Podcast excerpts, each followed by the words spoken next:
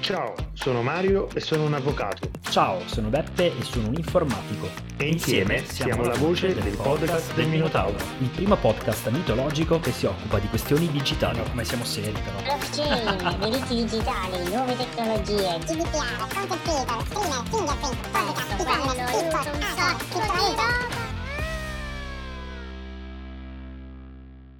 Ciao Beppe, ho letto ultimamente dell'European Chips Act, ma innanzitutto oltre alla gran fame che mi ha fatto venire volevo chiederti e volevo sapere di più da te che cosa fosse. Tieni sempre in considerazione che sono un avvocato, quindi spiegalo ad un avvocato. Ti ha fatto venire fame perché sembrano delle patatine, non c'entra niente, guarda, te lo dico velocemente.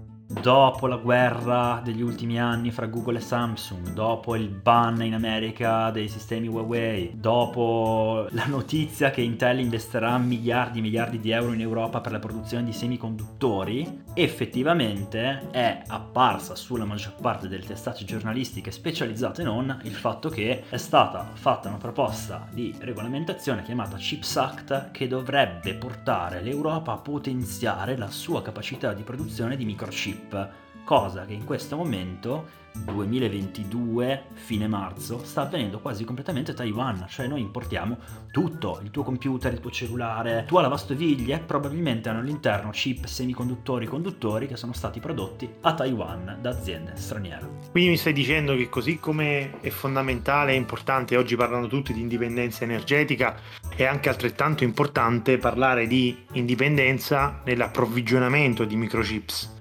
Assolutamente sì, un conto è importarli da un paese straniero che sta diventando anche in evidente conflitto ideologico con tutto quello che è il, il meccanismo ideologico europeo, un conto è avere una capacità, seppur parziale, di, di produrlo internamente. Guarda cosa sta succedendo con il gas e con il conflitto russo. C'è questo conflitto con, eh, con la Russia e noi siamo consumatori di gas che lei produce e che ci rivende e naturalmente questo crea tutta una serie di situazioni di stasi e rende il conflitto molto molto particolare, molto difficile da snodare con tutte le sue complessità.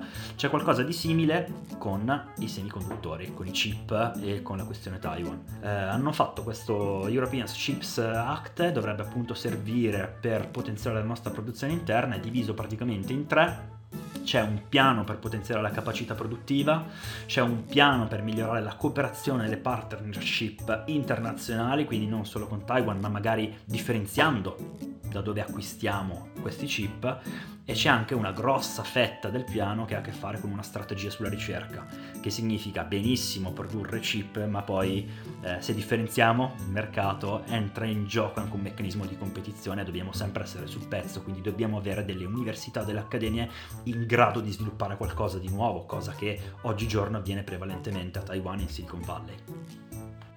Credo sia veramente ottimo quello che, quello che mi hai detto, quello che ci hai spiegato e speriamo allora che ehm, il Chips Act aumenti il livello di competitività del mercato europeo anche dal punto di vista tecnologico e informatico. Io direi che abbiamo raggiunto la nostra quota degli interventi bre- brevi e quindi ti saluto e saluto tutti i nostri amici e le nostre amiche che ci ascoltano. Ciao, Ciao. Beppe. Ciao.